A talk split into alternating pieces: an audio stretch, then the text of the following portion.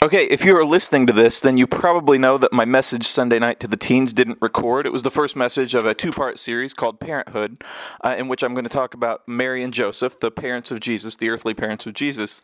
Uh, this is the first time ever I'm trying to re record from my own home. In the past, when something has failed and I've had to re record, uh, then I've had to go into the church in order to, to use what was there for recording, for for editing, for all of that. But right now I have it at home, so I'm going to see how this works. Uh, this is kind of a disclaimer, but now I'm going to attempt to start. Uh, I, I wanted to talk about Mary and and Joseph in this series because rightfully so, the Christmas story is about Jesus and about how he affected our world and about how he came as a baby, uh, how he's fully God, fully human, how he went through so many things in order to experience what we could experience, in order to set the example uh, that we could follow a- as a human, as, as a baby, as he grew, as he faced temptations, as he faced pain, as he faced emotions, all of the things. And, and that is rightfully what Christmas, what Christmas should be about. But there's also a lot to be learned from looking at, at, the people that were chosen to be his earthly parents, from looking at Mary and her faith, from looking at Joseph and his courage, and, and just looking at why they were chosen, looking at how two normal young kids could be chosen for such an amazing miracle. And, and so I'm going to start with Mary, and I want to read from Luke chapter 1, verses 26 through 45.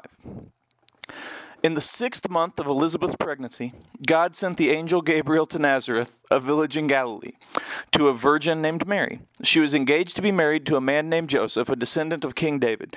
Gabriel appeared to her and said, Greetings, favored woman. The Lord is with you. So it begins by mentioning Elizabeth, who is her cousin and, and is about to give birth or has been blessed with the pregnancy of John the Baptist, who you've probably heard of. Uh, he's kind of the harbinger of Jesus. He went, he baptized him, uh, he did a lot. He ended up getting his head cut cut off, but he was a, an amazing figure because a lot of people looked to him as the Messiah before Jesus. They thought he was going to be uh, that that gift to to Jerusalem to Israel and yet he would always give glory to Jesus. And so that relationship began even before uh, the, the births of each of them. And so Elizabeth is mentioned to show that there is more to God's plan than just what we know at the moment. And, and so the, the kind of key to me, and one of the things that, that is important in this story, Mary was between 12 and 14 years old. We don't, we don't know the exact age, but she was a young girl. She was getting ready for marriage, which is a crazy thing. Now, now nowadays, obviously, it would be insane for a 12 to 14 year old girl to get married. We would never want that to happen. Uh, but but back then it was kind of what's expected because at age 13 you'd have the the coming of age type of thing. And so most women would be uh, sent off to be married by then. And so Mary was getting ready. And I would imagine that even with society the way it was, even with everything that was expected of her, even with her knowing the history and knowing what would happen and knowing what, what she would have to do in life, it was probably still pretty scary. Because again, she's a kid. She's, she's young. She's a preteen. She's a teenager. And so she's probably got all of these normal worries going on. Like, what is it going to be like to be married? How, what's it going to be like to leave my home? Uh, what is it going to be like to, to be an adult, to be on my own, to be with a, a man, to, to have a family? And so she comes home and she walks into her room, and there is an angel. Now, angels don't look exactly how we picture them. They're not uh, how, how we see them in popular television uh, movies like, like uh, Miracle on 34th Street, which actually I don't think has an angel, but I can't think of the other one, which is the one with James Stewart. Uh, uh, uh, it's a Wonderful Life. That's it. Good. Those of you that are listening on recording, you heard my process, which is probably something you shouldn't have to do. But the the angels like that are are there for our for us to to be comfortable. And so it was a little different for her too. It wasn't like seeing what you see described in Revelation, but it was still somebody that was in her room, something glowing, something powerful, something amazing. Uh, she's probably thinking like, "Oh man, if I had any idea what aliens were, then maybe I'd be afraid of being abducted right now." But she sees this, and, and walking in, if you can imagine, even now in in our society, in technology and everything else, walking in and it's completely dark, and you see this light, you see this person standing there there. And maybe they have a trench coat, maybe they don't, but they're standing there in the dark. And you can tell there's something different about them. You can tell that, that there's something amazing, something special, something weird about them. And so we would all be filled with, with fear, with worry, with, with confusion. And she was too. And that's what's so cool about this. And that's often lost when we talk about this story because the Christmas story is the Christmas story. And so every year, if you go to church, you hear people talk about it, and you hear people talk about uh, Away in a Manger, and you hear people talk about Hark the Herald Angels Sing, and you hear people talk about angels and shepherds and wise men and baby Jesus and, and animals and Mary and Joseph. You hear all of that. And so it's become just this story that we hear. And yet these are real people. So Mary is an actual girl, 12 to 14, an actual young girl who is facing this. And so everything that she's feeling probably is just boiling over at this point. And she's probably like, what is happening? And yet that the reason the way that she didn't run out of the room as many of us would that kind of shows the faith that she had and the the idea even before knowing anything that well I, I believe in god and i believe that there is a purpose and i believe that, that my life has a plan even if she didn't know what it was. And so we go to the next verse. Uh, confused and disturbed mary tried to think what the angel could mean. Don't be afraid mary the angel told her for you have found favor with god you will conceive and give birth to a son, and you will name him Jesus. He will be very great and will be called the Son of the Most High. The Lord God will give him the throne of his ancestor David, and he will reign over Israel forever. His kingdom will never end. Mary asked the angel, But how can this happen? I am a virgin, which is like the most valid question ever asked. And so I think most of us, if we heard all of this, now, now probably not the pregnancy part, but again, if an angel appears to us and says, hey, God has an amazing plan for you and it's going to tear your life apart, it's going to turn it upside down. People are going to say awful things about you, but you are chosen and you have an important purpose and you're going to do so much. Like, would be freaked out. And so she was. It says she was confused and disturbed. And as he goes word by word, he starts with, don't be afraid, but you know, fear is often misunderstood, and I've talked about this before. To, to be afraid, to have fear is not wrong. You see, a lot of people think, well, I'm not very brave. I don't have very much courage because I feel scared sometimes. Everybody feels scared sometimes. If you go through your life never feeling fear, then there's something wrong with you. But courage, bravery, to, to stand up in the face of fear. That's what that is. That's, that's what happens. Uh, anybody who we think of as brave, as courageous, anyone who has done uh, amazing things in the battlefield or amazing, amazing things in faith or amazing things in whatever avenue of life they've done, uh, they've had to face their fears and stand up. And so Mary did feel fear, and that's what made her human, and it's okay. And he goes on to say, You found favor with God, which is good. That's wonderful to hear. And then you're going to conceive and give birth to a son. Now, at that point, it's kind of crazy to have somebody tell you that's going to happen. But like I said, she's about to get married, so she kind of expects that. It is very much expected of her to get married, to have kids, and to be the mom, like the Donna Reed type of mom, uh, because women had way less rights than they do now. It, they were basically treated like property, and it's not right, but it's what society was at the time. And so for her to be told you're going to conceive and give birth to a son, again, that's not crazy. You will name him Jesus. It's kind of odd, but but still, it's like, okay, God has a name for my kid. That's good. Uh, he'll be very great. That's wonderful. But then he gets to, he will be the son of the Most High, the son of God. Now she's got to be like, what? What are you talking about? You have to be mistaken. These are, this is going through her head, not what she says, but what's going through her head because she's a human. She's normal. She's a kid. And so it's like, you, you're going going to be the mother of the Son of God. And she was a, believer. She was a, Jewish, faithful person. And so she knew what she knew of the scripture. Uh, they didn't have Bibles like we do, but, but she was aware of the traditions, the oral words. She was aware of what the Messiah was. She was aware of God, obviously. And so the Son of God is like, whoa, whoa, whoa this is a prophecy thing. How can this possibly be me? And yet she continued to stand there. So many of us would turn and run away. And she continued to stand there as he went on to say, you know, he's going to be in the line of David and he's going to be amazing and he's going to have a kingdom and he's going to be miraculous and people are going to look at him and his, his reign is never going to end. And then she asked the question, I think most of us, I, I know that I'd be like, Are you sure? Uh, we, we look at other places in the Bible back in the Old Testament, and one of the greatest heroes of the Bible, especially of the Old Testament, is Moses. And, and uh, all of us know who he is. We, we know the Ten Commandments or, or the, the parting of the Red Sea, the freeing of the slaves, uh, just whatever it is you know of Moses, you know that he did amazing things with God. Well, when he was about to go free the slaves, uh, God says, I want you to go and do this. I want you to say this. I, I want you to be my mouthpiece. And Moses is like, whoa, whoa, whoa. Are you sure? And this is a man, a person who, who was an adult man, raised as a prince, raised to know that he was different, know that he was special. And, and he's like, I don't know if I can do this. And, and so God ended up having his brother speak for him. But this young girl, when faced with the same thing, she doesn't say, I think you're in the wrong house. You meant the Mary down the street. Or, or are you sure you don't mean my cousin? She's already pregnant. Or, or uh, I, I don't know if I can do this. She says, but I'm a virgin, which is valid. And it's a very scientific and normal and rational question to ask because that's the craziest part of the story.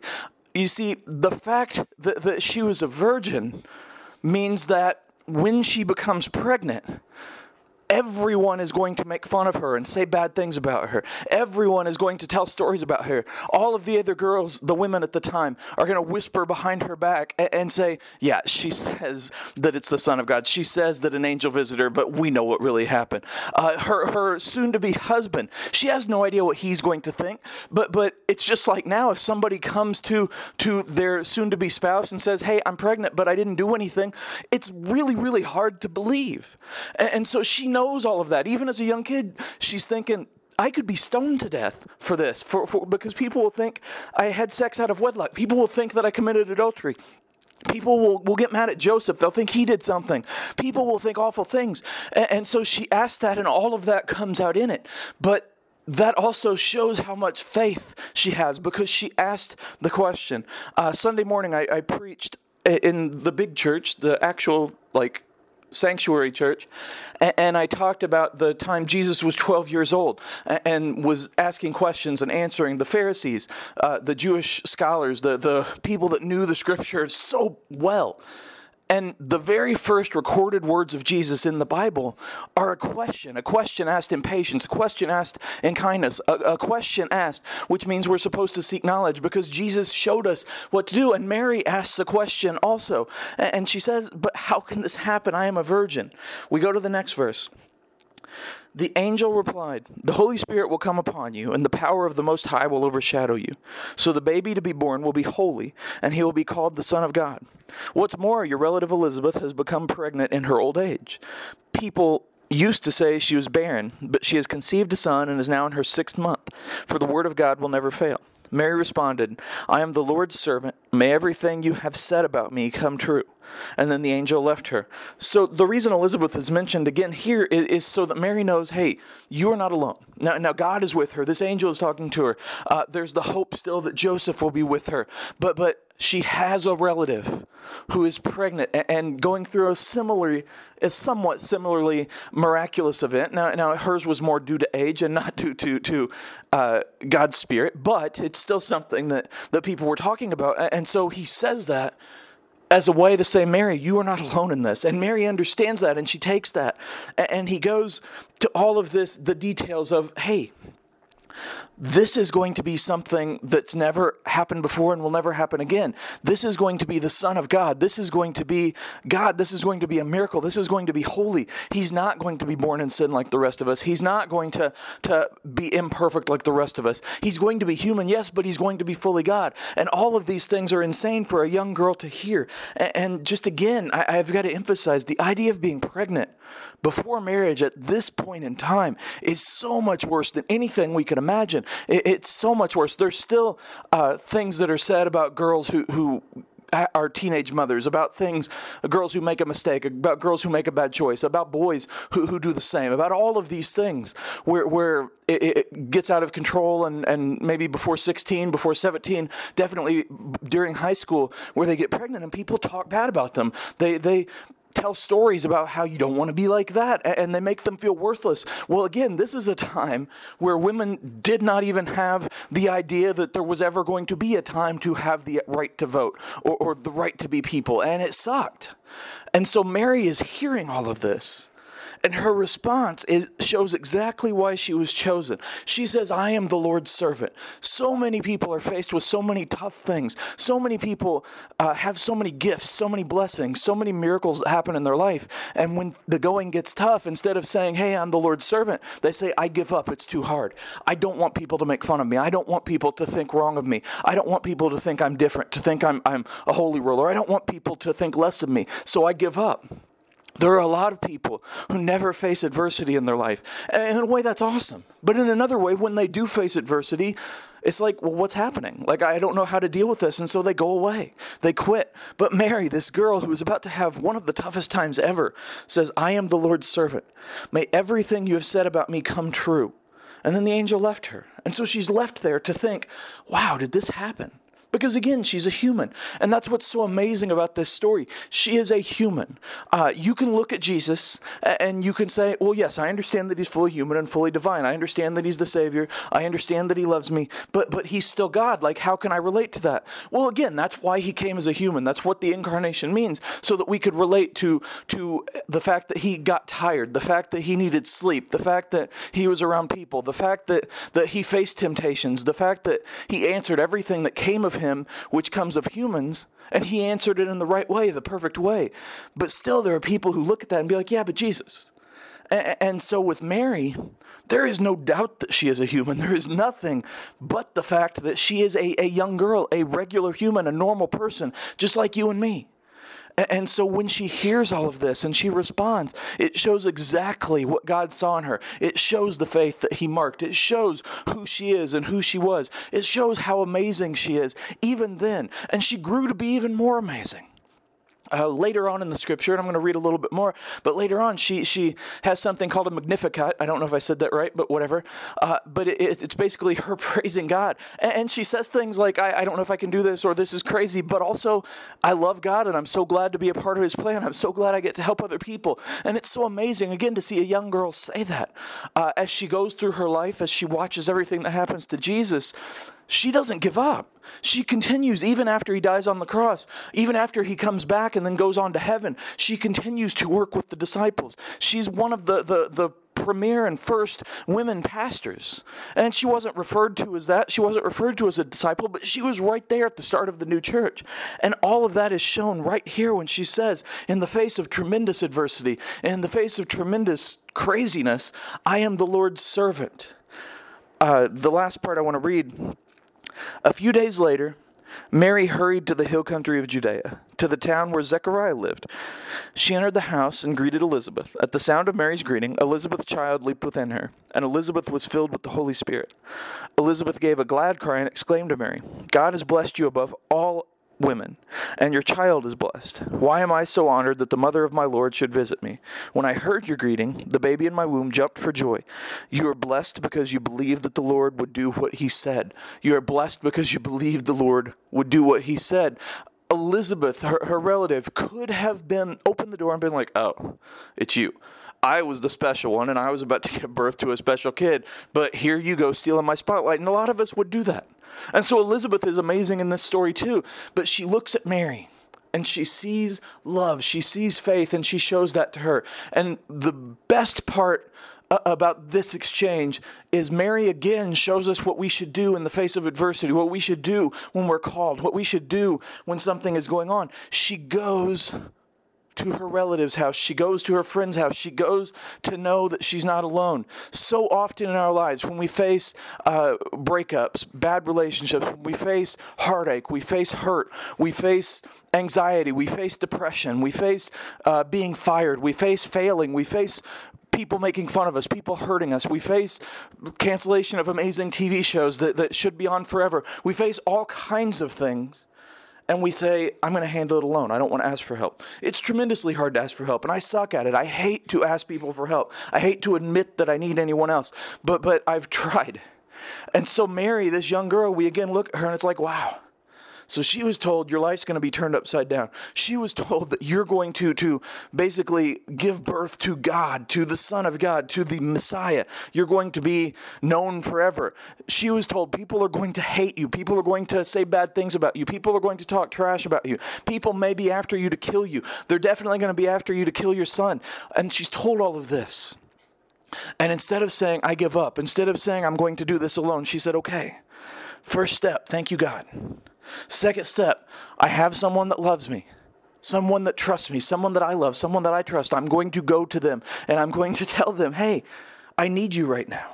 And that is such a wonderful example. It shows us how to live. And again, it shows us why Mary was chosen. It shows us that she is a huge part of this Christmas story. And, I say again, do not get me wrong. Everything that we worship is Jesus.